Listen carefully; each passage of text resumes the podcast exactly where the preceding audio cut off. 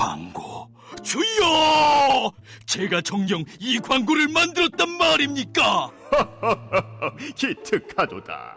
팟빵과 TBS 앱을 통해 나가는 놀라운 팟캐스트 광고로구나. 김어준의 뉴스공장 955쇼 등 TBS 인기 팟캐스트의 광고를 리포트와 함께 광고주님께 바치나이다. 이제 인간계의 김 사장은 대박 날 일만 남았노라. TBS 팟캐스트 광고 문의는 에드골뱅이 팟빵닷컴이나 전화 02-6903-9261로 하시면 되나이다. 좋구나. 팟캐스트 광고.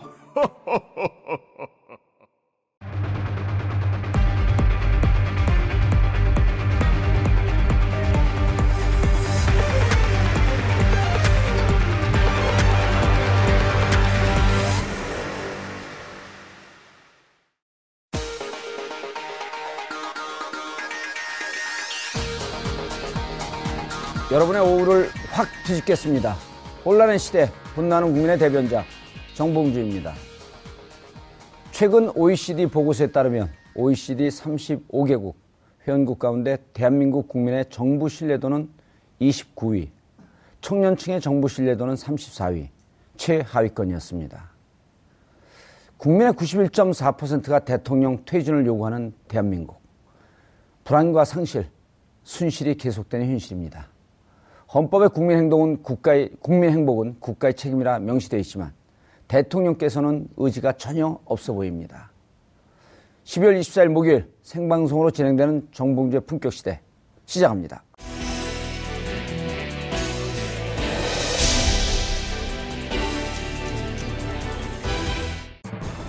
최근 2년간 청와대가 태반 주사와 마늘 주사, 비아그라 등 처방전이 필요한 의약품과 효능이 검증되지 않은 주사제를 다량 구입해 논란이 일고 있습니다. 이 중에는 성형시술용 마취크림과 제2의 프로포폴로 불리는 전신 마취제도 포함돼 논란은 일파만파 커지고 있습니다. 이에 대해 청와대는 주사제는 직원들의 건강 관리용이었으며 마취크림은 상처 마취용, 전신 마취제는 근육 진정제라고 해명했습니다. 하지만 이러한 청와대의 해명에도 불구하고 국민 혈세가 대통령의 건강과 미용에 사용된 것 아니냐며 비판의 목소리가 높은 상황입니다. 세간을 떠들썩하게 만든 청와대 의약품 구입 문제 지금부터 자세히 알아보겠습니다. 청와대가 태반 주사 등 영양 미용 주사제를 대량으로 구입한 것도 모자라 제2의 프로포폴로 불리는 전신 마취제, 얼굴 성형 시술을 어, 시술용 마취크림도 사들인 것으로 알려졌습니다. 국민의 한 사람으로서, 한 사람으로서 이번 사태를 도대체 어떻게 바라봐야 할지 착잡하기만 합니다. 오늘 이 문제에 대해서 말씀 나눠보도록 하겠습니다. 최진봉 성공회대 교수님 자리하셨습니다. 네, 안녕하십니까. 예, 반갑습니다. 아, 그리고 어, 반짝 특수를 누리고 계시죠. 남궁인 응급의학과 전문의 자리하셨습니다. 네, 안녕하세요. 예, 반갑습니다. 네, 그리고 장윤선 오마이뉴스 선임 기자 자리하셨습니다. 네, 반갑습니다. 예. 박사님, 잠깐 반짝 특수를 누린다고 하니까 살짝 기분 나쁘신 것 같아요. 나 잘 나가는 의사인데 그런 아니요, 전혀 기분 나쁘지 않습니다. 기분 나쁘지 않습니다. 네. 오늘 2시에 섭외 받으셨다면서요. 네, 부랴부랴 달려왔습니다. 예. 네, 지금. 인터넷에서 뜨겁게 달구고 있어요. 남궁인 박사가 비아그라를 고산병 치료제로 둔갑시켜갖고 설명할 수 있다. 네, 그런 얘기를 모 방송에서 얘기를 했죠? 네, 예. 모 방송에서 제가 얘기한 내용이 약간 성지 방송처럼 돼가지고 미리 예. 예견했다 아. 이런 식으로 제가 그 비아그라를 처방을 받았을 때 어, 이거 고산병, 고산에 가기 위해서 비아그라를 예. 받는 분들이 계신다 이런 식으로 약간 농담적으로 미리 우연히 얘기를 했는데 그게 성지처럼 이렇게 받아들이고 있습니다 이 시국 때문에. 근데 치료 증상이 있긴 있나요? 치료 효능이? 어. 고산병 걸렸을 때. 네, 실제로는 있습니다. 음. 그러니까 문헌상으로는 입증이 돼 있다고 봐야 합니다. 예. 그 다음에 이거를 처방하는 게 불법은 아닙니다. 이게 음. 문헌상에 있는 내용이고 우리나라에 고산병 환자가 그리 많지 않기 때문에 우리나라에 그런 용도로 들어오지 않았을 뿐이지 의사가 고산에 간다는 사람한테 처방하는 거는 엄밀히 말하면은 불법은 아닙니다. 예. 그래요? 근데 실제로 이제- 발기부전 치료제로만 그렇죠. 써야 되고 네. 그 외에 쓰는 것은 불법이다라는 게 그러니까 식약처 입장인데요. 그 이 약을 만든 회사도 예. 이 약이 고산병 치료제로 쓰는 게 아니고 그렇죠. 발기부전에 쓰는 거고 예. 고산병 치료제는 아세타졸이라는 약이 있어요. 예. 이 약을 고산병의 치료제로 원래 만들어진 건데 예. 이 약을 왜 사지 않고 어, 그 약도 굳이 샀어요. 그걸 사냐는 이것도 샀지만 아니 비아그라 얘기를 나- 나오니까 왜다 흥분하세요. 아니 왜 아니, 그게 비아그라를 아니라 사냐는 거죠. 이게. 이게 청와대에서 비아그라가 왜 필요하겠어요? 물론 이제 변명하기 위해서 고산병이라고 얘기를 하겠는데 예.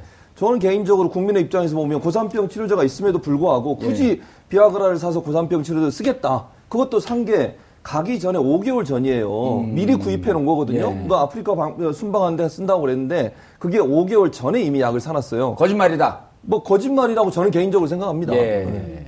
교수님, 아니, 박사님 박사님 막 급당황하시는데. 예, 아니 저는 일단 박사는 아니고요. 예. 그냥, 예. 석사입니까? 그냥 예, 학사입니다. 예. 네.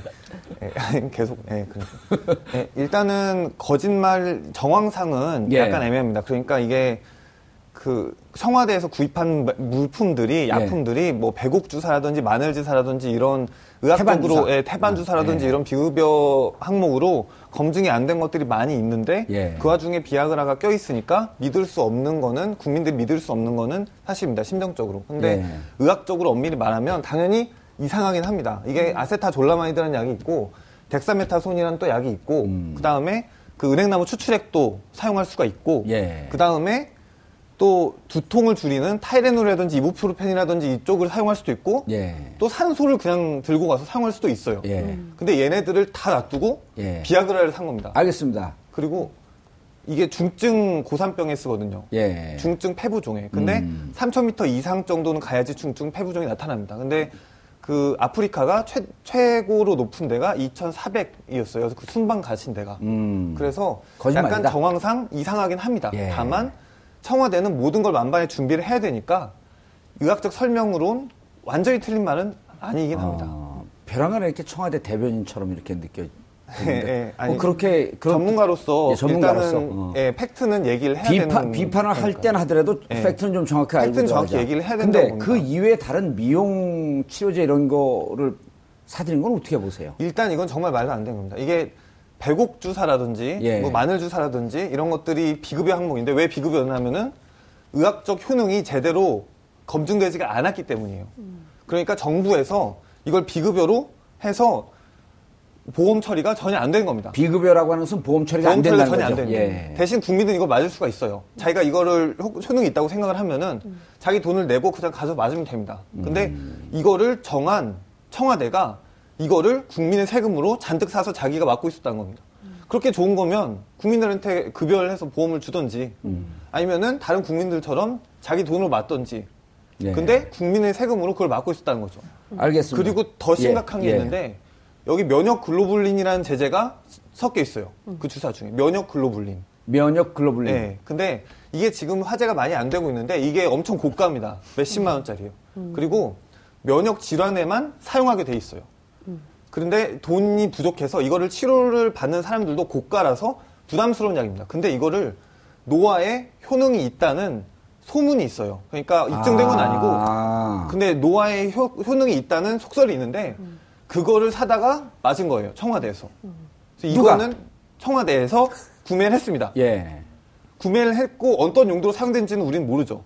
근데 의사가 볼 때는 이거 되게 문제예요. 실은 오. 그나마 효능이라도 있는 건데 면역 이무노글로불린은 이건 진짜 치료제고 그런 이 치료를 받을 만한 사람이 청와대에 있다고 보여지지가 않거든요. 이거는 정말 며- 그 극도의 그 면역 억제 면역 제제로만 사용되는 음. 약물이거든요. 그런데 면역 글로, 글로빈 그- 글로, 글로불린이라고 하는 것이 네, immunoglobulin. 면역 글로불린이라고 하는 것이 면역 강화를 위해서 치료제로 쓰이는데 항간에 네, 이게 한간에. 한간에. 네, 그렇습니다. 노화 방지 효과가 있다는 소문이 있고. 일단 속설이 있고 음. 그것 때문이 아닌가? 정황상. 다른 것도 이렇게 구매한 정황상? 그리고 태반 주사, 마늘 주사가 네. 다 그런 그 항산화라는 것 아니에요, 그게? 네, 그런 예. 식으로 지금 의혹이 있는데 이게 진짜로 아픈 사람들이 비- 고가 때문에 치료를 못 받는 그런 약을 청와대에서 사서 쓰고 있다면 이거 실은 의사가 볼 때는 큰 문제 제일 큰 문제네 이게. 있을 수 있습니다. 네. 교수님, 예. 아, 그러니까 청와대가 세금 가져다가 이런 짓을 하면 안 되는 거잖아요. 예. 국민의 세금을 가져다가 자, 뭐 연설할 때 그렇게 맨날 얘기하잖아요. 대통령은 예. 뭐. 조, 뭐 부서별로 또는 조직별로 예- 예산 절감하고 이런 얘기 하면서 예. 이런 비싼 약 사실 어디다 쓰는지도 모르고 누가 쓸지도 잘 모르는 약을 비싼 약들을 경호실에서. 구입해서 예, 경호실에서 구입해서 누가 썼는지 밝혀지지도 않고 있잖아요. 예. 뭐 우리가 상상해 보건데 그럼 대통령이나 그 주위에 있는 사람이 썼겠죠. 그런 일에 수많은 돈을 투자하면서 국민들의 혈세를 사용하는 것이 과연 국민들 입장에서 받아들일 수 있겠느냐 하는 부분 예. 을 고민해 봐야 되는 거죠. 아, 세금인 줄 알고 냈더니 복채로도 썼는데요, 뭐. 그러니까 그게 문제인 거죠 예. 지금. 근데 안 내려오시잖아요 지금. 아, 내려오셔야. 되는 거 아닙니까? 이 내려오셔야- 상황이 되면? 우리 한 시간 지나면 우린 내려갈 아 겁니다. 그렇죠. 우리는 내려가야죠. 아니 근데 그 청와대 경호실 직원들이 태반 주사를 맞았다는 거잖아요. 근데 이 태반 주사라는 청와대 설명이 그렇습니까? 그 청와대 예. 설명이 그런 거예요. 근데 경호실은 다 남성들이잖아요. 근데 예. 이 태반 주사라는 게 저는 선생님께 좀 남궁인 선생님께 여쭤보고 싶은데 이게 여성 들을 노화 위한 방지. 예 노화 방지 엔- 안티에이징 뭐 이런 용어로 쓴 거 아니냐. 그리고 이게 부작용이 있다면서요. 어, 이게 일단 저는 응급의학과 의사인데 네. 그래서 의학적으로 효능이 입증된 거 아니고서는 네. 말하기 약간 곤란합니다. 왜냐하면 예. 이게 전문 지식이 아니라 네. 그렇다더라 정도거든요. 네. 그래서 일단 이 태반 주사라는 게 남성이건 여성이건 뭐 어떤 사람한테 경호원한테 사용되건 일단 이 의학적 그런 게 전혀 없는 상태입니다. 그러니까 아. 부작용은 당연히 있을 수 있는 상태고요. 네. 경험 경험적으로요. 이게 지금 이제 우리나라에서 개발됐는데 우리나라에서 개발된 지가 몇 년 안 됐죠. 그 태반 주사 같은 경우도. 네, 그러니까 그 얼마 그 얼마 안 됐죠. 얼마 음. 안 됐고 그 로컬 그 의료 그 병원에서 좀 유행하고 예. 있는 저는 한 7, 8년 전쯤에 아는 분이 이걸 그 일본에서 많이 수입을 했었습니다. 그러잖아. 그렇죠. 네, 네. 일본에서 그렇게 알고 수입했다 있습니다. 그래갖고 이거 좋은 거라 갖고 한 10, 22일을 맞아봤어요. 아 그러죠. 이거 자가 주입 그 주사거든요. 네. 어. 22일 지- 지나니까요. 주사 맞는데 아프기만 하고 아무런 효과가 없더라고요. 근데 지금 이제 우리나라 국내에서 생산되면서 일부 사람들한테 마치 맹신적으로 정말 젊어지고 건강에 좋다. 필요하지 않다. 그렇죠. 이러면서 한 번 믿는 사람들이 계속 쓰는 것 같더라고요. 이게 효과가 효능이 사실은 검증이 완벽하게 안 된 거잖아요. 이건 의학적으로 예. 예를 들면 효능이 네, 검증된. 상황이 아닌 데서 이걸 막고 있는 건데 네. 더 황당한 것은 사실 초대 이병성 원장이라고 주치의로 초대 주치의로 세브란스. 네, 세브란스 예. 원장이 초대 주치의였거든요. 이분이 처음 주치의 되자마자 대통령이 요구했다는 거 아닙니까? 이 약 좀 놔달라고. 네. 예. 근데 이분이 그렇게 얘기했대요. 의사의 양심상 이거는 소능이 전혀 입증이 안 된 거고 음. 검증이 안 된 거니까 놔줄 수 없습니다. 그 되게 의사가 정상적으로 얘기한 거잖아요 지금 예. 전문의의 어, 의식, 의식, 의학 상식에 근거해서 음. 그러니까 이 사람 이제 나중에 잘리고 난 다음에 그 다음에 서창석 원장 지금 예. 서울대병원 원장하고 있잖아요. 이분이 주치의가 된 다음부터 그때부터 엄청나게 많이 이 약이 들어왔어요 청와대로. 음. 그 말은 서창석 지금 현 서울대 원장, 서울대 병원장이 예. 주치의 있으면서 이 약을 많이 샀다는 것은 그때부터 주사를 하지 않았나 하는 그런 추측이 합리적- 가능한 거죠. 의심을 해볼 네. 그렇죠. 있는 그렇게. 의심이 아니 실제 가능한 거죠. 국회에서도 그런 얘기가 나오고 있어요. 서창석 원장 시절에 이게 굉장히 많이 늘어났다면 지금 2013년 자료를 김상희 의원실에서 요구한 상태인데요. 그거를 좀 이병석 원장 시절과 서창석 주치의 시절을 좀 비교해서 이 본격적으로 많이 나왔다면 이게 고발감이다. 음. 예. 네, 그리고 조사도 반드시 필요하다 이런 얘기가 나오고 있습니다. 선생님, 근데 어, 이게 이제 전임 대통령 시기하고도 조사를 해봤어요. 전임 대통령 시기에는 청와대에서 구입한 약들이 간단한 감기약 정도. 근데 지금 이제 문제가 되는 게 어, 전신 마취제, 무슨 수술용 혈압약. 이게 수술실 없는 청와대에서 저런 약을 왜 구입하죠? 어, 저 전신 마 취제는 솔직히 말하면은 구입할 만합니다. 그러니까 저 전신 마 취제는 실제로 마취할 때도 쓰지만 다양한 용도로 환자를 재울 때 써요. 근데 어, 청와대는 모든 그 경우의 수를 상정해야 된다고 했을 때 음. 환자가 쓰러져서 호흡, 호흡곤란으로 기도가 막혔을 때 그 삽관을 할 때 쓰는 양품입니다. 예. 그래서 삽관을 할 때 환자가 맞으면은 안정적으로 그 근육이 이완되고 그러면 삽관을 안전하게 할 수 있는 약인데 청와대에서도 실제로 이렇게 밝혔고요. 예. 그래서 이 그 전신 마취제로 수술 여부라든지 그런 따르게 썼다고 생각한 건 제가 볼 땐 좀 무리가 있습니다. 이거 그런데 왜 전임 대통령 시절에는 저런 상황이 없었을까요? 그리고 일기 때도 없었던 거 아닙니까? 이기그 주치의로 넘어가면서 현재 서울대 병원장 하고 있는 서 원장님 체제로 넘어가면서 이제 그때부터 이게 구입이 됐는데 그럼 다른 합리적인 의심을 해볼 수가 있는 거 아니에요? 마치 저게 무슨 어, 수면 유도, 유도제로 쓴 것은 아닌지. 뭐 그렇게 생각해 볼 수도 있겠지만 어쨌든 의학적으로 저 예. 약품이 뭐 완전히 다른 용도다라고 음. 사용 얘기할 것까지는 아닙니다. 근데 예. 그리고 근데 다만 알리바이는 좀 있다. 예, 알- 예, 음. 그런 그거는 청와대에서 밝힌 사항과 일치하긴 합니다. 근데 예. 지금 제가 국회 이제 취재를 좀 해봤는데요. 예. 이게 그 김상희 의원의 경우에는 약사잖아요. 예. 그래서 의료계를 전부 이제 좀 조사를 해가지고 말씀을 해주셨는데 어, 말씀하신 그 기관 삽관이라는 것은 예. 굉장히 위급한 상황이 거의. 생명이 왔다 예. 갔다 할 때 하는 건데 청와대 주변에 대학병원이 많다는 거예요. 근데 2014년에 무려 20개를 구입을 하고 전신 마취제를. 그렇죠. 예. 이거를 다 써요. 그리고 2015년에 10개를 더 삽니다. 그래서 예. 모두 30개를 사는데 그러면 청와대에서 어, 삽관을 해, 응급 환자에 대해서 삽관을 할 정도로 심각한 생명의 위협을 30건의 건이 있었다는? 건데 그럼 그 건은 누구냐? 그러면 예. 음. 도대- 이 경우에도 어, 누가 삽관을 했던 거고 누구를 마취했는가에 대한 구체적인 정황 설명이 돼야 된다는 거예요. 알겠습니다. 어. 선생님, 그럼 이렇게 되는 거예요. 선생님께서는 어, 저게 삽관하는 위급한 상황에 쓸 수 있는 약이다. 그런데 지금 그 2014년, 2015년 구입된 30개가 다 소비가 됐어요. 근데 삽관이라고 하는 위급한 상황 청와대 에 없었어요. 없었을 겁니다. 예, 없었습니다. 그런 거는 그러면은 정말 드문 거예요. 예, 그러면은 저 약이 어, 어, 디에 쓰였습니까? 일단은 유통기한이 다 달아서 새로 샀다든지 뭐 그런 건 있을 수 있겠지만 저 사갖고 버렸을까요? 뭐 그래 뭐 누락됐다든지 그래서 새로 살 수야 있겠지만 어쨌든 이상한 건 사실입니다. 예. 전문가의 눈으로 봤을 때 그거를 30개를 환자한테 쓸 수도 없는데 투여하기는 어려워요. 음. 어려워요. 만성 누군가가 만성 불면증이 있어서 자는데 써- 썼을 수도 있겠다. 이런 얘기는 전문가 입장에서 말씀 못 하겠고 합리적 뭐, 의심은 해볼 수 예, 있겠죠. 합리적 의심까지는 해볼 예. 수 있겠습니다. 근데 또한 가지는 저는 또 궁금한 게 크림 있잖아요. 크림. 마취용 크림. 네, 예. 그거는 왜 샀는지 모르겠어요. 이 크림 크림은 정말 할 얘기가 있습니다. 이 크림은 예, 할 얘기가 있어요? 예, 이거는 이 발랐을 때 이 예. 피부가 국소 마취되는 겁니다. 예. 근데 이게 효- 약효가 한시간밖에 안 가요. 음. 근데 청와대에서 해명한 거는 상처에 바르려고 썼다. 근데 상처에 왜 한시간밖에 안 가는 걸 쓰겠어요. 그래서 의학적으로 제가 이 상처에 그 연고를 엠라 크림이라고 하거든요. 예. 이 연고를 바르는 걸 본 적이 없습니다. 이거는 한시간 이내에 시술할 피부 미용에만 음. 사용되는 그런 크림입니다. 그러니까 그래서- 이- 그 피부 미용에만 하면 우리 시청자분들이 잘 이해를 못 하니까 사실 보톡스 맞는 국민이 1%도 안 되는 거거든요. 네. 보톡스 맞을 때 앞면에 통증을 줄이기 위해서 국소 마취하기 위해서 바르잖아요. 네, 레이저나 예. 네, 보톡스를. 맞는다든지 그다음 조폭들이 문신할 때 맞고 쓰고요. 네. 그럴 때 쓰나요? 그러면 그거 아는 분들이 별로 없어요.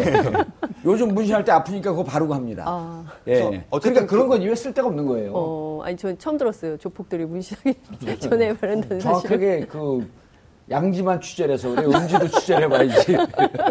그 크림 자체는 상당히 이상합니다.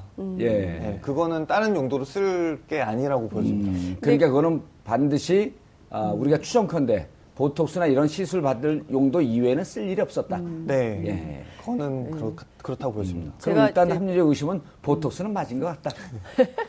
누군가가 그렇겠죠. 예. 누군지 예, 모르겠지만. 예. 근데 지금 제가 이제 오전에 취재를 좀 했는데요. 예. 마취과 의사들의 단톡방이 있는 모양이에요. 예. 근데 그 마취과 의사들의 단톡방에 지금 사실 뭐 사람들이 막 비아그라와 관련해서 막 관심들이 많은데 그거는 뭐 그 별로 중요한 문제가 아닌 것 같다. 예. 중요한 건 이 전신 마취제를 어디에 사용했는가라는 아. 문제다. 왜냐하면 이게 프로포폴을 그 향정신성 의약품으로 역- 묶어놨기 때문에 그거를 사용할 수 없는 사람들이 대거 이 약으로 이동을 하는 중이라는 거예요. 그래서 이 약의 위험성을 굉장히 강조를 많이 한다는 거예요. 그래서 예. 마취과 의사들이 보기에는 뭐 비아그라 가지고 막 난린데 그건 별로 중요한 심각한 문제로 보이지 않고 국민 감정을 호기심을 건드렸을 예, 뿐이지. 그 중요한 문제 정작 위험한 건 전신 예, 마취제다. 그렇죠. 이게 향정신성 의약품하고 연관돼서 의심을 해볼 영역이 음. 있기 때문에 그렇다라고 마취과 의사들 단톡방에 돌고 있다. 예. 근데 저게 향정신성. 의약품은 아닌가요 지금은? 지금은 어, 아니죠. 지금은 아닙니다. etomidate라는 약인데요. 음, 프로포폴은요.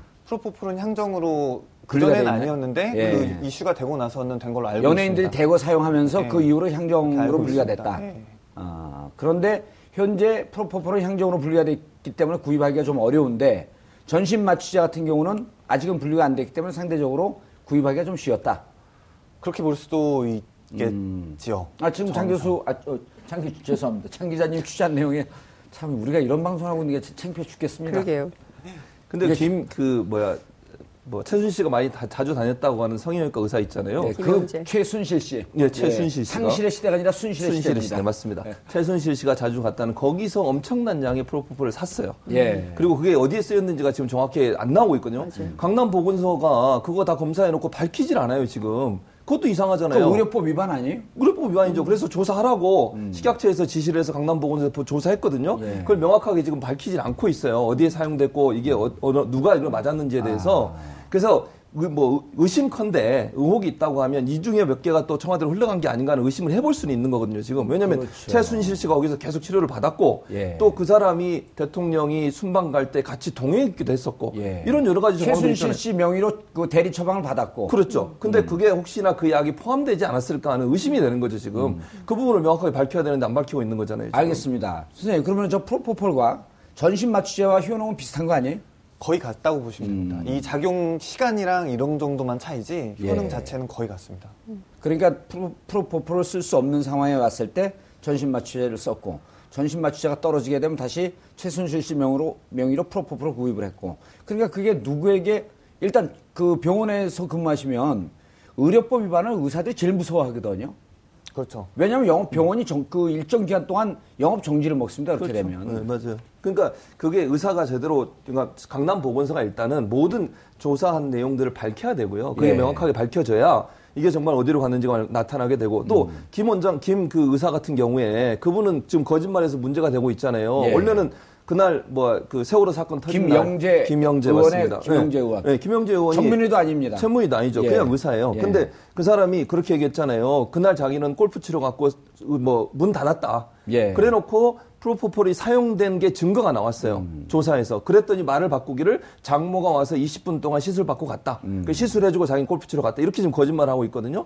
거짓말할 이유가 없잖아요. 이게 만약에 사실이라고 하면 그 전에 왜 거짓말을 했냐는 거예요. 음. 그날 그 프로포폴이 사용이 됐는데 자기는 장모한테 사용했다고 하지만 거기에도 거짓말이 들어갔기 때문에 이 말을 진실대로 믿기가 어렵다는 상황인 예. 거죠. 그렇다면 어디에 사용됐냐는 거예요. 그분이 취재를 해봤더니 강남에서 보톡스하고 프로포폴을 어, 잘 사용하는 곳으로 예. 어, 명성이 좀 자자해요. 그렇게 큰 병원은 아닌데.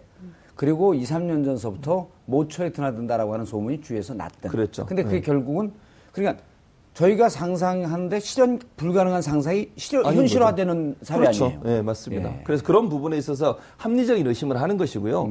그걸 검찰이 잘 밝혀내야 되고 강남 예. 보건소도 이 부분에 서 명확하게 모든 자료를 공개해서 국민 앞에 명명백백하게 밝힐 필요가 있는 예. 교수님 거죠. 말씀하시는 김에 아예 한발 한 발 더 나가시죠. 어떻게? 강남 보건소 밝힐 의지가 없는 것 같거든요. 예. 검찰 들어 압수수색하라 그러죠. 그렇죠. 압수수색 해야죠. 예. 그것도. 당연한 거죠. 검찰이 만약에 지금, 지금 김순환 검찰총장 같은 경우에 제가 볼 때는 예. 이미 선을 넘은 것 같아요. 본인 입장에서는 법무장한테 보고도 안 하고 있고 예. 또 법무장관이나 민정수석도 사퇴, 사표를 낸 상태잖아요. 예. 검찰이 이번에 칼 뺀 김에 강남 보건소도 집어넣으라고. 압수수색을 그렇죠. 하라. 압수수색 해야죠. 예. 그럼 뭐 어떻게 되는지 자- 반드시 찾아내야 되는 거죠. 국민의 궁금증을 예. 반드시 풀어줘야 되는 게 검찰의 역할 아니겠습니까? 선생님 저- 마지막으로 한 번더 여쭙겠습니다. 프로포폴은 수면 유도제. 네. 잠이 오지 않는 사람들에게 잠자기 위해서 네, 쓰는. 투여에 예. 그리고 원래 용도는 그게 아니지만 예, 법적으로 그건 좀. 금지되어 있고 향정의약품이기 때문에 네, 그렇죠. 그러- 그리고 전신 마취제도 에토미데이트도 예. 현재 비, 비슷한 역할을 하고 음. 비슷한 효능을 가지고 있고 향정까지는 아니다. 아닙니다. 그리고 청와대에서 2014년과 2015년에 30개를 구입해서 다 소진한 거로 나왔고 누군가는 썼을 것이다. 그렇게 정상 예. 합리적으로 의심할 수 예. 있겠네요. 그 쓴 사람은 늘 주무시고 싶기 때문에 이제 모처에 가서 자기만 하면 되겠네요. 아, 예. 그걸 한 사람이 다 맞았다면은 정말 정신 음. 차리기 어려울 겁니다. 예. 정신 차리기 어려울 것 같습니다. 국민이 지금 더, 더 정신을 못 차리고 있는 것 같습니다. 예, 아, 감사합니다. 오늘 남궁인 어, 선생님 모시고 어, 청와대에서 구입한 수상한 약의 효능 그리고 이 약은 도대체 어디에 쓰여졌을지 그리고 어, 강남 보건소를 비, 비롯한 아, 지금 사실을 밝혀야 될 분들이 왜 입을 닫, 닫고 있는지 아, 이 문제에 대해서 어, 말씀을 들어봤습니다. 여러분은 지금 생방송으로 진행되는 정봉주의 품격 시대와 함께하고 계십니다.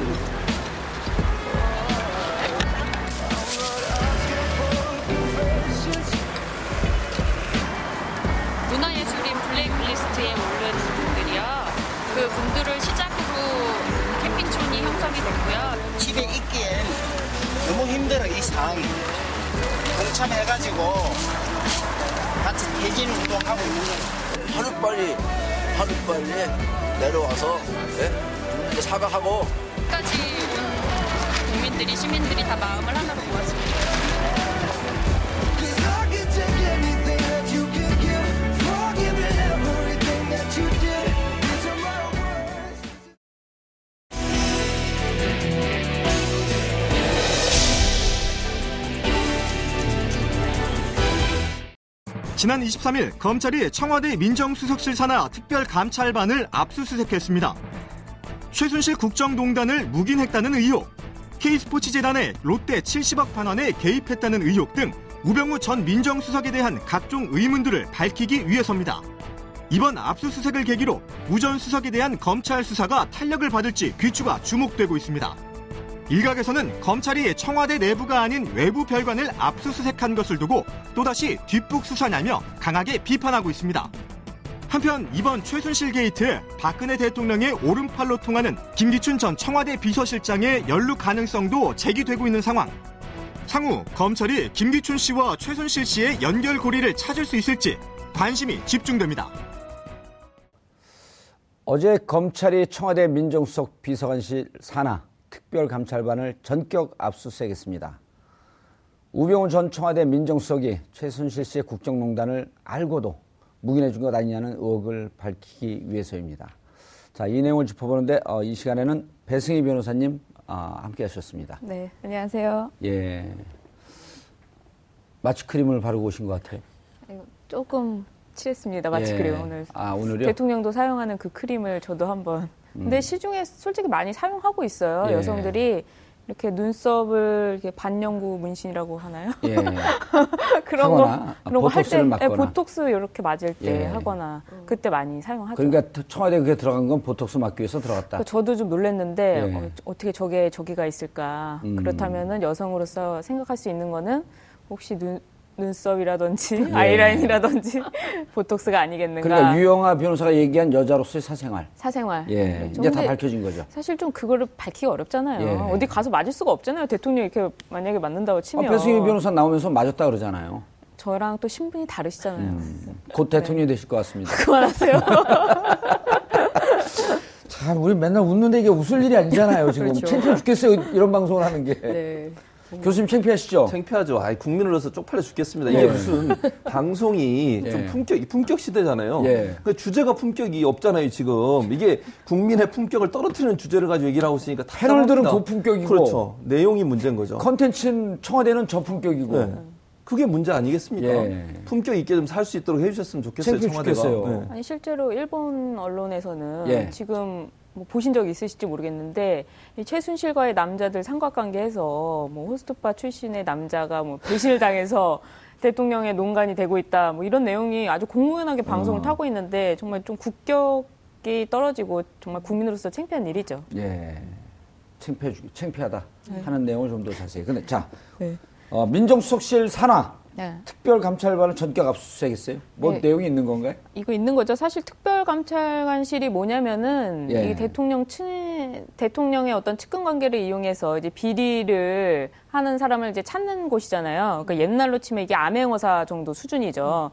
근데 여기에 바로 우병우 민정수석이 여기서 근무를 했었는데 이곳에 검찰이 압수수색을 들어갔다는 거죠. 근데 마치 청와대 압수수색처럼 나오는데 청와대 안에 있는 건 아니고 이제 별관에 있어서 압수수색이 진행되는데 검찰이 지금 우병우를 조준하면서 우병우 수석에 대한 어, 그 직무유기에 대한 그런 부분을 좀 수사하려는 것 같은데요. 이 압수수색 영장이 나왔다는 부분을 좀 집중할 필요가 있을 아, 것 같아요. 영장이 나온 것. 이게 압수수색 음. 그냥 하는 게 아니잖아요. 예. 법원에 이제 영장을 청구해서 영장에 기재된 어떤 범죄 혐의가 어느 정도 소명이 돼야지 그곳에서 아, 범죄에 사용했던 증거를 가져올 수 있다. 이게 영장 발부의 원인이거든요. 예. 그렇다고 본다면 이미 검찰에서는 그 정도 범죄 소명을 할 정도로 증거를 다 확보는 하고 있었다. 그래서 영장 발부가 됐을 것이다. 그렇죠. 음. 그렇기 때문에 지금 우병우 수석에 대한 이제 수사가 옛날처럼 이렇게 팔짱 끼고 하지는 못할 정도로 근데 음. 검찰에서는 사실 면피를 할 것 같아요. 지금 특검이 뭐 빠르면 일주일 아니면 뭐 2주 내에 일어날 것 같은데 예.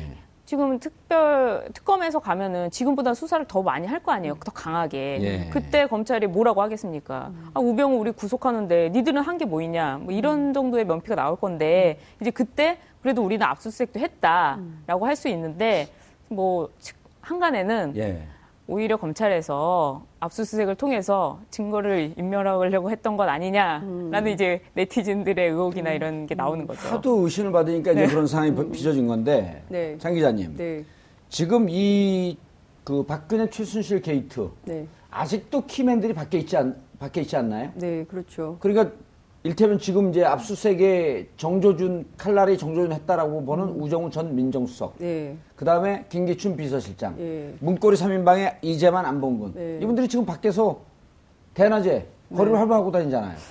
그렇죠. 그러니까 사실은 그 이제 중요한 좀 변곡점이 있긴 했어요. 예. 사실 그동안 김기춘 전 비서실장의 경우에는 언론이 아무리 그 마이크를 들이대도 무시하거나 외면하거나 대꾸조차 안 했었거든요. 예. 근데 지난주부터 굉장히 많이 달라진 태도가 적극적으로 해명하기 시작했습니다. 그리고 도와 모든 언론에 나와가지고 그것이 아니다, 사실이 아니다 이렇게 해명을 했기 때문에 지금 김기춘 전 비서실장도 발등에 불이 떨어졌구나 그렇죠. 이런 시그널로 이해를 좀 할 수 있을 것 같고요.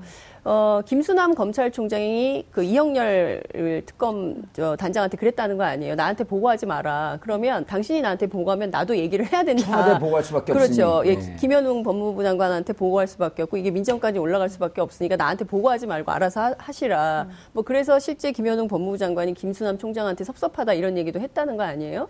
근데 이제 중요한 포인트는 어쨌든 사정을 책임지고 있는 두 자리, 굉장히 막강한 자리죠. 최재경 민정수석과 또 김현웅 김현웅 법무장관. 법무장관 예. 둘이 사임을 결정한 것은 어, 그런 얘기를 하더라고요. 실제 이제 사흘 만에 그만둔 거 아니에요. 최재경 수석의 경우에는 들어가서 막상 봤더니 훑어봤더니 우병우 수석의 범죄 사실이 그리 녹록지 않더라. 이걸 도저히 덮고는 못 갈 수준이더라. 그래서 어, 이제 두 가지 선택이 있었던 거죠. 계속 남아서 청와대를 비호할 것이냐, 아니면 검찰 논리로 돌아갈 것이냐. 이 양날의 칼 위에서 결국에는 검찰 조직 본위로 돌아가는 선택을 한 거 아니냐. 이제 이런 예. 얘기들이 나와서 앞으로 우병우 수석에 대한 조사는 예. 어, 상당히 강화될 수밖에 없다. 그러니까 예. 검찰이 이제 칼자루를 제대로 할 가능성이 있다. 이런 얘기가 음. 어, 나오긴 합니다. 알겠습니다. 교수님. 예. 사실은 저 내용이 지금 장 기자가 아, 브리핑한 저 내용이 어찌 보면 국민들의 희망사항이란 말이에요. 그렇죠. 그런데 이제까지 검찰의 행보를 보면 예. 이번에는 좀 어, 중간 수사 결과 발표를 보면은 정말 칼을 견, 겨눈 거 아니냐. 예. 근데 일각의 특수부 출신의 검, 검사 출신의 변호사들은 예. 무슨 얘기냐. 포장지만 그렇다, 그렇다고 알갱이가 없다. 그럴 가능성이 있어요. 그리고 이번에도 보면은 결국은 그 특별감찰반을 압수수색하는 액션만 보인 거 아니냐. 그럴- 우리 하고 있다. 그렇게 얘기할 수 있죠, 충분히. 예. 왜냐면 지난번에 검찰에서 우병우 불러가서 예. 조사한 장면이 신문에 보도가 됐잖아요, 조선일보에. 그 예. 보수 언론인 조선일보가 찍어서 그 팔짱 끼고 검사들은 그 앞에서 다 속옷이 손을 모으고서 인사하고 있는 모습. 그리고 나서 그게 문제가 되니까 그걸 또 창을 다 가렸잖아요. 예. 그게 검찰의 모습이에요. 그러니까 자기 식구들에 대해서 제대로 검사를 안 하는 거죠. 최순실에 대해서는 그렇게 칼날을 들이대면서 음. 우병우를 그때 당시에 불러서 정말 정확하게 조사했다고 하면 뭔가 나왔을 텐데 그냥 혐의 하나도 없이 그냥 풀려났잖아요 또 그리고 나서 당당하게 자기는 잘못 없다는 식으로 그렇게 행동하는 우병우의 태도를 보면 국민들 입장에서는 엄청나게 우스운 거죠 왜냐하면 우병우가 거기 민정수석실에 있으면서 어떻게 최순실의 존재를 몰랐겠습니까 그게 말이 됩니까 아니 민정수석실이 대통령 측근이나 그런 문제에 대해서 자세히 조사하는 곳이잖아요 다른 어떤 부서보다 5대 사정기관의 정보를 다 장악하고 있는데 아니에요. 그렇다고 하면 충분히 파악할 가능성은 있다고 저는 봐요. 음. 그런데 최순실과 연결고리를 찾아내지 못했다는 건또 문제가 되고요. 또 최수, 일각에서는 최순실이 우병우를 민정수석으로 꽂아줬다고 하는 얘기까지 나오고 있는 상황이에요. 예. 장모를 연결고리로 해서 음. 그렇다고 하면 그 부분을 좀 더 깊이 있게 팠어야 되죠. 근데 그런 부분 보지도 않고 뭐 골프장 문제라든지 또는 뭐 장모의 그 자기 정가 청가의 개인적 비리 문제. 이 문제만 검사하고 조사하고 그냥 내보냈단 말이에요. 그러니까 이 국민들은 분노가 사- 생길 수밖에 없는 거죠. 이 부분이 국민들이 정말 알고 싶은 것은 우병우 전 수석이 최순실과 어떤 관계를 갖고 있었고 민정수석실이 왜 대통령의 이런 비리, 비리를 최순실과 연결고리를 파헤치지 못했는지 또 알았다 알았음에도 불구하고 그걸 왜 덮고 넘어갔는지 하는 부분은 분명히 찾아내야죠. 예. 직무 위기인 것이고요. 우병우가 만약에 알면서도 그랬다면 또 이걸 알면서도 얘기 안 했다고 하는 것은 대통령을 비호하고 자기가 어떤 권력을 유지하기 하는 하나의 방법인 거잖아요. 예. 그 자체에 대한 조사가 반드시 이루어져야 되는 것이죠. 알겠습니다. 빼 변호사님. 네. 어, 직무 유기 차원을 넘, 넘어서 그 모든 국민들이 합리적이 추- 합리적으로 추론하기에는 어떻게 우병우가 모를 수 있겠냐. 지금 교수님도 그 말씀을 하신 거고. 그럼 알면서 이 사건을 덮었을 징후가 대단히 높을 것으로 보이는데 그게 2014년 이른바 박지만 미행 사건이란 말이에요. 조홍천 현 국회의원.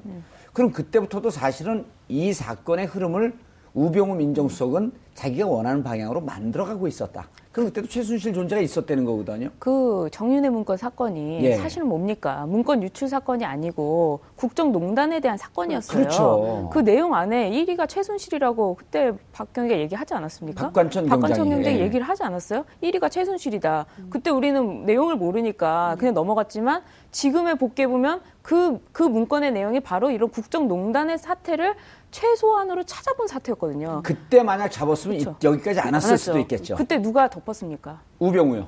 바로 그 사람이에요. 예. 아니 김기춘 전 그러니까 비서실장이 김기춘 덮은 거죠. 비서실장이 아, 그런 그러니까 김영한 민정수석을 놔두고 김영한 민정, 민정수석이 이렇게 하면 안 된다 얘기를 하니까 빠지고 우병우 비서관으로부터 그쵸. 직보를 직보를 받으면서, 받으면서 예. 사건 자체를 예. 덮어버리죠. 문서 문건 유출 유출 사건, 사건으로. 사건으로. 그러면서 우병우 비서관이 당 그래서 수석으로 되는 거 예. 아니겠습니까? 그때 당시 김기춘 비서실장이 들어오면서 인사위원장까지예요. 비서실장뿐만 아니라 인사위원장까지 하기 때문에 정말 왕 실장으로서의 인사권을 갖고 있는 사람 아닙니까?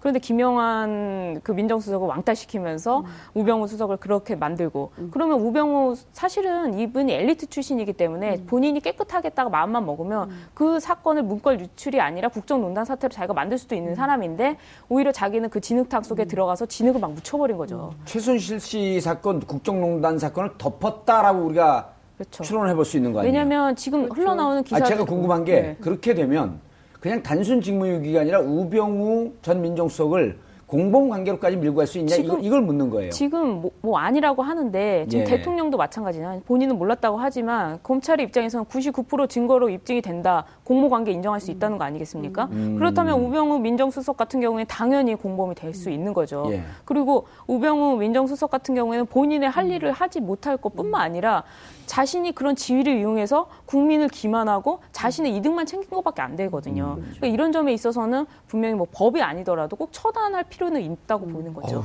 말이 말이 무섭습니다. 죄송합니다. 예. 아니 처단 근데 사실 정말 너무 열이 받는 예. 거예요. 제가 이제 변호사 입장을 떼고 새누리당 당직은 이제 탈-? 탈당했어요. 아, 탈당했어요. 저는 예. 진작에 탈당했어요. 근데 아니 제가 아이, 왜. 화가 나냐면요.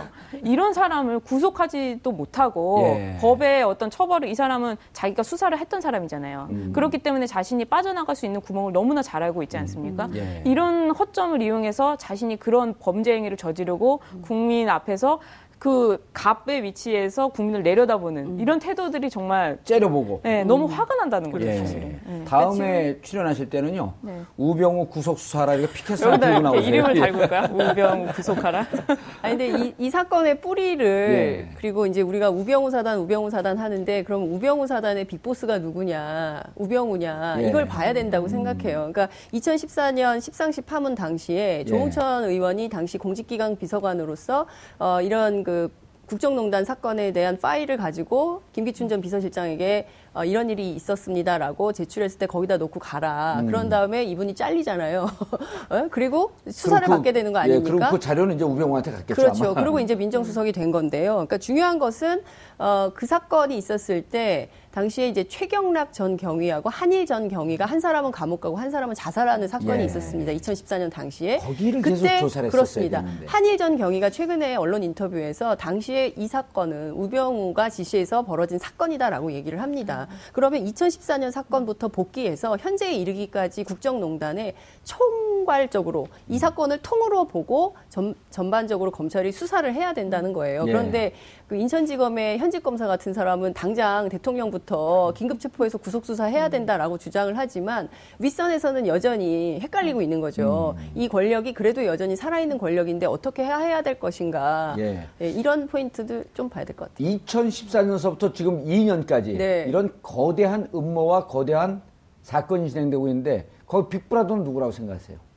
추론해보는 겁니다. 이거는 추론인데요. 예. 저는 김기춘 전 비서실장과 경제계 쪽에는 예. 최경환 의원이 상당히 큰 몫을 한거 아니냐라는 정치권의 주장이 있습니다. 그거는 소송 나가면 안 되기 그거는 때문에. 장윤선 기자의 추론이 아니라 국민들 91.4%의 추, 추론입니다. 아, 91.4%예요. 예, 91.4%. 99%로 해주시면 안 됩니까? 91.4%가 91.4%가 대통령의 퇴진을 요구하고 아, 있습니다. 그렇군요. 예. 근데 검찰이 사실은 바- 제가 알기로 수사 발표 직전까지 어떤 얘기를 했냐면 대통령 대면 조사 관련해서 아, 미우나 고우나 우리 국가 원수다. 예. 안 오겠다고 하면 우리가 어쩔 수 없다. 그때 날짜를 주겠다라고까지 했어요. 그렇죠. 근데 대통령이 검찰 수사를 봐- 보자마자 아, 사상 누각이다. 이런 허위, 허위다. 음. 인격 살인이다. 네, 음. 소설이다. 이렇게 말을 해버린 거예요. 그러니까 검찰 입장에서는 굉장히 자존심이 상해버린 거죠. 음. 그래서 김수남 지금 검찰총장 그 들리는 내부 얘기로는 절대로 수사를 멈추지 않는다. 그리고 본인이 지금 여기서 어, 뭐 사임할 이유도 전혀 없는 것이고 그렇기 때문에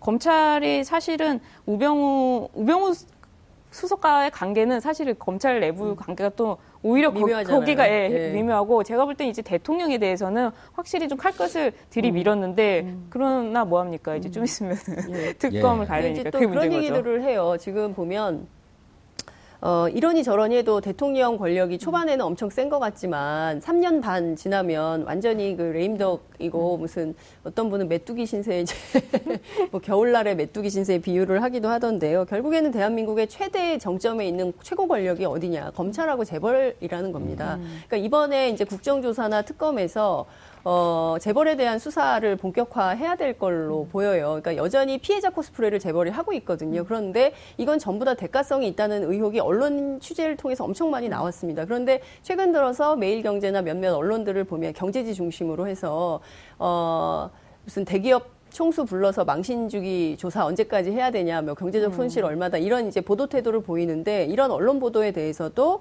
좀 주목해서 봐야 된다 이런 생각이 예. 좀 듭니다. 교수님, 예.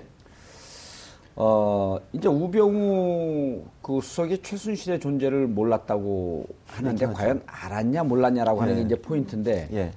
어, 차은택이 우, 그 문제가 되니까 그 케이스포스 재단 미르 재단 할 때 문제가 되니까 예. 사무총장이 문제 제기를 하니까 예. 이거 불법 아니냐 차은택이 예.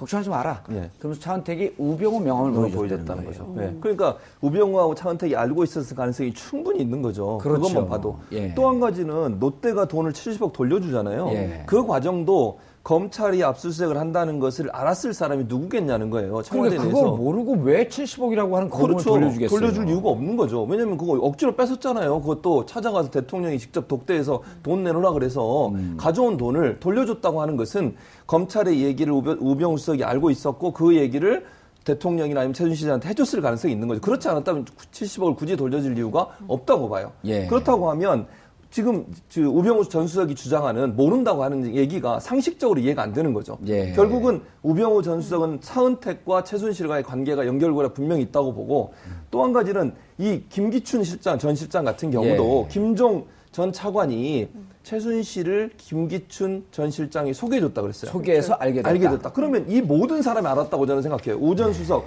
차은택, 김종, 김기태, 김기 누구죠? 김기춘. 예. 이 모든 사람들이 알고서 연결고리를 가지고 움직였다고밖에 상식적으로 합리적으로 얘기 생각할 수밖에 없다는 것이죠. 예. 배 변호사님, 저희의 관심은요. 네. 어, 직권남용 네. 혹은 그 강요, 기밀누설 이거의 공범 관계는 별로 관심이 없습니다. 네. 저희가 관심 있는 것은 결국 대통령은 뇌물죄로 가느냐 안 가느냐. 그렇죠. 제 그다음에 역시 우병우 김 지금 우병우지만 네. 우병우 전 민정수석이 뇌물죄로 공범으로 갈 수 있느냐 없느냐라고 하는 게 국민적 관심사의 정점이에요. 그렇죠. 사실 우수 이렇게 잘못한 사람들은 그냥 처벌했고 1년 살고 저처럼 1년 살고 나올 게 아니고 그러면 안 되죠. 기본 10년이죠. 10년이 뭐예요? 사실은 이 정도 수준이라면 일반인이 만약 이렇게 했다면 무기징역감이에요. 예. 그렇죠. 일반인을 누가 이렇게 그 그러네요. 불구속 수사도 안 하고 이렇게 놔둡니까? 70억 뺏어 오세요. 무기징역 그런데 나한테 선고하는 것 같아 깜짝 놀랐어. 아, 근데 일반인, 일반인이 이렇게 할 수도 할 수도 없잖아요. 없고 없죠. 그리고 네. 실제로는 뭐 700억 을. 이 나온 검찰에서 지금 찾는 얘기가 뭐냐면 문화체육부 담당자가 예. 우병우 수석에게 직보하고 안봉근 안봉근 비서관한테 직보했다는 거 아니겠어요? 예. 이제 이런 부분들이 뭐냐면 결국에 우병우 수석이 바깥에 있다가 자기가 그 국정 농단 속에 핵심으로 들어가 버리게 된 거예요. 그러니까 본인도 예. 최순실을 몰랐다고 하는 것은 그야말로 정말 지금까지도 국민을 우롱하는 행위고. 아니 이런 보도도 있었잖아요. 예. 안봉근 비서관으로 들어올 때 불가 판정 C를 받았다는 거예요. 네, 그런 얘기도 그런데 있었죠. 할매 짓이라고 하면서 B로 바뀌었고 예. 그 그게 누가 누구예요? 했냐면 안봉근 비서관의 얘기잖아요. 그 작품이라 말이에요. 그 전달에 바로 비서관 발탁 전에 장모와 그 골프 회동이 있었다는 거 있었죠. 아니겠어요? 그리고 이미 장모가 이화여대 1억을 기부를 예. 한단 말이에요. 근데 이런 모든 것들이 결국에는 사실 다 속된 말로 하면 약을 친다 그러잖아요. 공무원들한테. 예, 약을 치고 약을 그리고 치고 전문 용어로 기술 들어갔다. 기술 들어갔다. 이제 장모가 우리가 한 무슨. 범죄 집단도 아니고 왜 이래 이게. 제가 이런 말까지 해야 예. 되나 싶지만 아무튼 우병우 수석이 그동안에 이렇게 쳐놓은 예. 거를 다 이제 다져가지고 본인이 해, 해먹었다. 또 이런 소문도 국민들이. 있잖아요. 예. 우병우 부인과 최순실은 같은 개원. 계모입니다. 계모입니다. 팔- 그런 얘기 또. 팔선녀. 아니, 전제 입으로 그런 얘기 안 합니다. 아니 기- 보도에다 나온 거예요. 근데 아니 오늘 아침에 예. 그 신문 보도에 무슨 얘기가 나왔냐면 최순실 씨 그 운전 기사의 네. 인터뷰가 나왔어요. 그렇죠. 그 거기 내용 보면 더 황당한 게 최순실이 1등이고 첫 예. 번째 왕 예. 대빵이고 한마디로 얘기하면 예. 그 다음이 정윤회 그리고 대통령이었다. 예. 그때 당시 대통령이 아니었죠 물론 국회의원 예. 신분이었죠. 그런데 그 문화재단을 만들었잖아요. 그 문화재단을 만들어서 비선 모임을 만들고 거기서 박근혜 대통령 만들기를 최순실이 주도했다. 그런데 최순실은 거의 왕적 존재 존재였다고 얘기했고요. 박근혜 대통령의 모든 거 예를 들면 집안의 뭐 음식, 그 다음에 옷, 그리고 연설문까지. 그리고 박근혜 대통령 그때 당시에는 연설문 써준 거 그대로 읽기만 했다. 이렇게 증언을 하고 있어요. 그리고 막무가내로 행동했다고. 또 한 가지는 이 문고리 3인방이라고 하는 사람들이 박근혜 그때 당시에 의원보다도 최순실의 말을 더잘 들었다. 종처럼 들었다. 이렇게 얘기하고 있거든요. 예. 그럼 유추해 보면 이렇다고 봐요. 최순실이 결국은 박근혜 그 1998년도에 복귀할 때 정계 예. 복귀할 때도 작품을 만들었다고 볼 수도 있고 거기서부터 시작해서 박근혜 대통령 만들기를 프로젝트로 진행하지 않았나. 그러기 위해서 자기 남편인 정윤회 그리고 나머지 세 명의 문고리 3인방도 최순실이 연결시켜줘서 지속적으로 거기에 영향을 미친 게 아닌가 하는 그런 의혹이 있을 수 있다고 보는 거죠. 예. 그래서 최순실이 아주 오래 전부터 물론 40년 인연을 갖고 있지만 아버지 때 연결해서 연결해서뿐만 아니라 오래 전부터 박근혜를 어떻게 해서든지 대통령 만들고 그 권력을 이용해서 본인의 이익을 챙기려고 했던 예. 그리고 박근혜는 거기에 노란한 이런 형태의 일이 일어났다고 볼 수 있는 거죠. 알겠습니다. 그러니까 이제 비선에서의 정점은 최순실이었고 그렇죠. 그것이 이제 청와대나 이쪽 정치권으로 들어오게 되면 정점이 또 김기춘을 중심으로 해서 정점이 그렇죠. 있었고 김기춘 우산 속에는 우병우가 있었고 예. 그럼 양측의 관계가 어떻게 우병우라는 사람이 최순실과의 김기춘의 관계, 최순실과 박근혜의 관계 모를 이런 수걸 없죠. 모를 수가 그건 있냐는 말이 거죠. 안 되는 거죠. 예. 상식적으로 이해가 안 되는 부분이라고 볼 수 있죠. 그야말로 거짓말 예. 수행인 거죠. 제가 궁금한 게 지금 사실 계속 아, 나- 변호사님 궁금하면 누가 답변합니까? 여기 좀 제가 답변을 한번 해줘 보세요. 예. 제가 지금 얘기 나오는 거는 박 대통령이 최순실이가 하는 거를 다 자기가 읽었다. 그러니까 박 대통령 꼭두각시였다는 거잖아요. 그럼 지금 최순실이 구속돼서 박 대통령이 누구한테 지시를 받을 수 없는 상황인데 그 구속된 이후에 나, 나가는 전국 해법을 보면은 예. 분명히 헤쳐 나가고 있는 걸로 해석이 되거든요. 그럼 과연 누가 지금 조정을 하고 있느냐 이런 합리적인 생각을 해볼 그렇죠. 수 그거는 있잖아요. 장 기자가 잘 알고 있죠. 네. 예. 그 하여튼 뭐 정치권에 떠도는 얘기는 제가 앞서 말씀드린 대로 김기춘, 뭐 최경환 뭐 등이 이제 이 전국을 주도하고 있다라고 알려져 있는 거고 그 중에 이제 유영아 변호사가 나와서 계속 멘트를 하는데 유영아 변호사의 경우에는 배우일 가능성이 높다 이런 얘기도 나오죠. 그러니까 김기춘 그런데, 실장이 아, 그런데 이제 교- 교수님하고 이제 다 이게 합리적인 건데 예. 비선 실세 정점이 최순실에 있었고 음. 최순실이 직접 박근혜 대통령하고 거래도 했죠. 관, 관계를 네, 맺고 그렇죠. 의복, 약, 예. 식사 예. 모든 문제를 그 잠자는 문제까지 그렇죠. 다 통제하고 있었다는 거 아닙니까? 예. 그리고 잠을 잘그못 잔다는 뭐 이런 설도 있었고 그리고 이것을 정치권에 들어와서는 같은 지시를 받으면서 움직였던 게 김기춘 비서실장이었다고 한다면 예. 지금 최순실이 빠져나간 빈자리에는 여전히 김기춘이 있을 것이다라고 하는 것이 누구나 해볼 수 있는 의심인 거죠. 그렇죠. 그러니까 예. 그 얘기는 계속 나왔어요. 이게 그러니까 박근혜 대통령 한 사람만의 것이 아니라 이 전국은 그래서 새누리당도 공범이다라는 얘기가 괜히 나오는 게 그렇죠. 아니지 않습니까? 그러니까 집단의 최순실이 여전히 존재하는 것이죠. 그러니까 음, 한 사람을 통해서 맞습니다. 그 권력을 통해서 있는 수많은 어 그 뜯어먹을 것들이 많이 있지 않습니까? 이거를 함께 해서 했던 세력들이 여전히 존재하는 거고 네. 앞서 말씀해주신 그 지금 검찰 조사 한 번 받고 간 사람들이라든가 여전히 등장하지 않고 있는 인물들이 여전히 많다. 예. 그러니까 김기춘- 교수님, 예. 예. 이런 거죠. 지금 이제 사실은 최순실 씨 국정농단 사태이긴 하지만 예. 최순실 씨에게 아, 포로가 되었던 박근혜 대통령이 가장 큰 문제인데 그렇죠. 지금 이제 국민들은 이렇게 국정 상황을 혼란스럽게 하지 말고 빨리 은퇴해라. 그렇죠. 이런 네. 요구를 하고 있는데 예. 지금 대통령 본인이 판단이 없고 오히려 이 주에서 방금 집단의 최순실이라고 표현했는데 네. 집단적으로 이분을 여전히 옹립하고 있어야지만 살 수밖에 없는 이 있죠. 존재들. 예.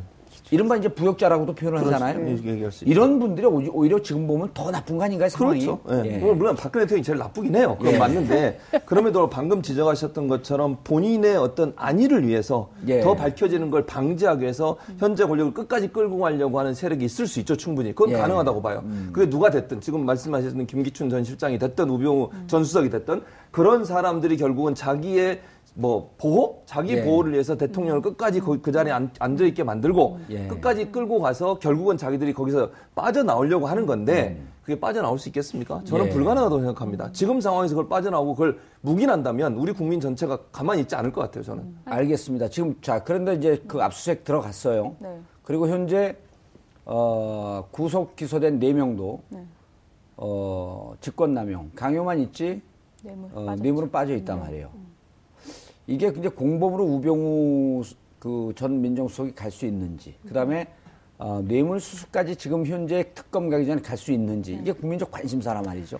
그러니까 지금 검찰에서는 하기는 할 거예요. 그리고 제가 그 보니까 어디까지 갈 것이냐 지금 검찰이. 언- 사실 검찰은 어떻게 수사를 해왔냐면요. 언론이 90% 수사를 하면 네. 그걸 이제 10% 따라가서 하는 수사를 했다가 음. 엊그제부터 기조가 바뀌어서요. 지금 검찰에서 압수수색을 먼저 나가버려요. 그래서 기자들이 우왕좌왕하고 따라가는 수준이 됐거든요. 예. 사실 원래 그게 검찰의 모습 그게 아닌가요? 검찰이 해야죠. 원래 네. 수사가 비밀성의 원칙이라 가지고 압수수색은 되는지 안 되는지 당사자까지도 모르는 네. 그런 형태로 가야 되는데 지금까지는 압수수색을 다 알고 있었다는 거죠. 예. 언론이 하라고 얼- 하라고 하라- 해도 안 하다가 안 하다가 하고 이제 한. 거게 음. 되는데 그만큼 지금 검찰에서 자, 사실은 자기의 제가 그 말씀드렸지만 제2의 촛불 지금 100만 촛불이 어디로 오겠습니까? 수사 이렇게 하면은 검찰청 앞으로 직결할 수밖에 없단 말이죠.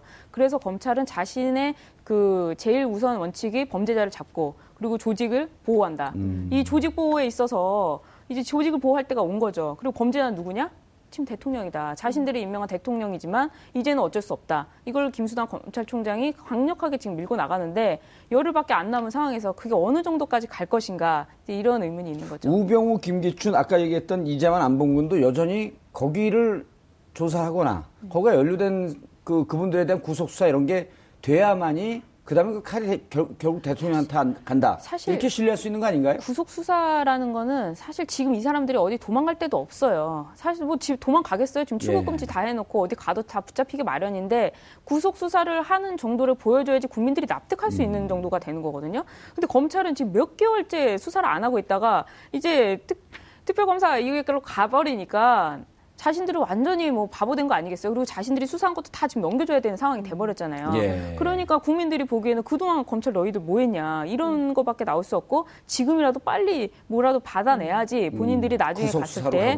예, 예. 그렇게 되는 거죠. 지금 특검에서는 아마 분명히 우병우 민정수석 구속되죠. 김기춘 실장도 김기춘 실장이 40년 전부터 관계가 있었는데 모를 리가 있나요? 예. 지금 말씀하신 대로 최순실이 없으면 누구한테 상의를 합니까? 지금 김기춘 실장이 하, 고 있다는 게 정설이잖아요. 그럼 김기춘 실장 이 이 국정에 관여를 했다고 본다면 예. 이분도 뇌물죄에 있어서 공범이 될 가능성이 굉장히 높고 그렇다면 구속 수사 가능성도 크다. 알겠습니다. 어, 검찰이 뒤늦게 어, 민정수석실 산하의 특별감찰관을 압수수색했지만 여전히 국민들의 에, 의혹은 사그러들지 않습니다. 적어도 김기춘 전 비서실장, 그다음 우병우 전 민정수석, 안봉근 이재만까지 구속 수사를 해야만이 일정한 신뢰를 얻을 수 있다고 생각합니다.